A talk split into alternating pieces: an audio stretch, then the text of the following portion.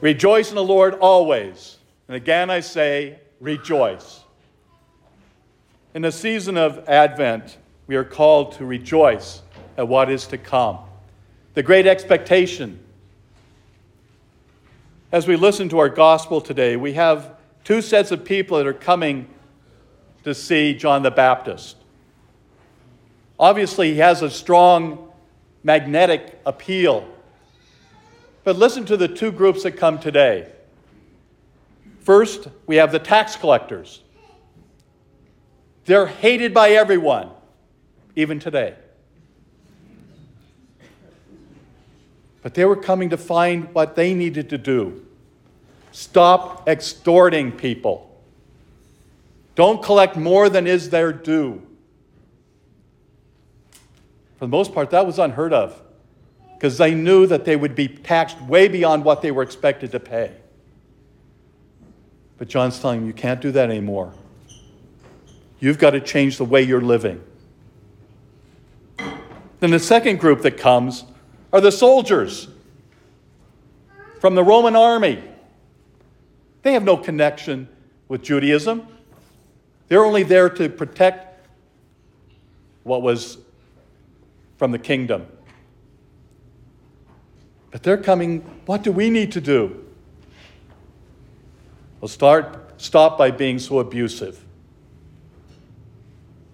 These two groups of people were outcasts. And yet they saw something drawing them to John. We should be drawn to John as well. What is he asking of us? How do we need to change our lives in preparation for the Lord?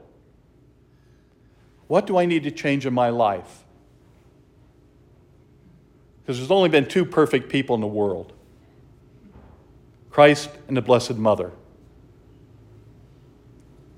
We have so many things that block us from truly being the full person that we are called to be.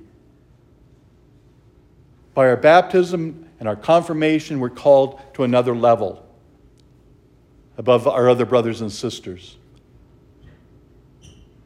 We're to respond to the Lord's presence in our lives, the gift that He gives to us so generously, His very self, that we celebrate tonight in the power of this Eucharist. That the Lord feeds us with Himself. I need to change my life. I know I'm not perfect.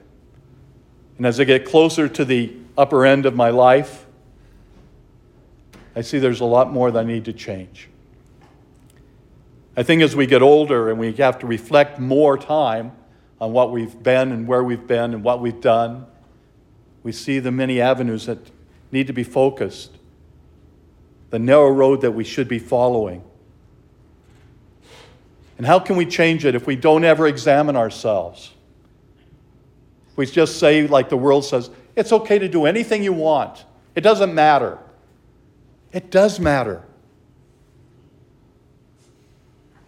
How we treat ourselves, how we treat our families, how we treat our community stands for something. How we relate to one another is what Christ asks of us. How are you treating your brothers and sisters? Are you being responsive to their needs?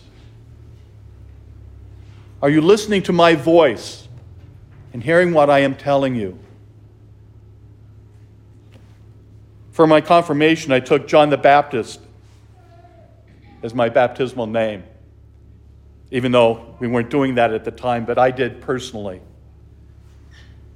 Which is interesting coming from a Baptist background to take John the Baptist as my baptismal or my confirmation name. Because John preceded the Lord. He helped direct people toward the Lord. He never said, I'm the Lord. He says, I'm making straight the way for the Lord. That you people can change your lives so that you are ready for his coming. Are we ready for the Lord's coming into our lives? Yes, we did it baptism, we did it confirmation, we do it when we come to the Eucharist. Every time we receive a sacrament, We ask for the Lord's presence through that sacrament, that He'll give us the grace that we need to continue to respond to the love of whatever that sacrament involves us. The sacrament of reconciliation, this great sacrament that frees us from our sins and calls us back into unity with our brothers and sisters. For the sacrament of marriage that calls a man and woman to join themselves together for the gift of procreation, for new life into the world, for the sacrament of ordination, to the diaconate, the priesthood, and to being a bishop. When the Lord descends upon his faithful men to be a witness, to be that John the Baptist for their communities, calling people out of our world into the world of Christ's presence. May we respond in these last few days of Advent this year and truly be prepared for the Lord's coming into our minds, our hearts, our very souls to celebrate the great love and mercy He has for each and every one of us and calls us to the fullness of His love.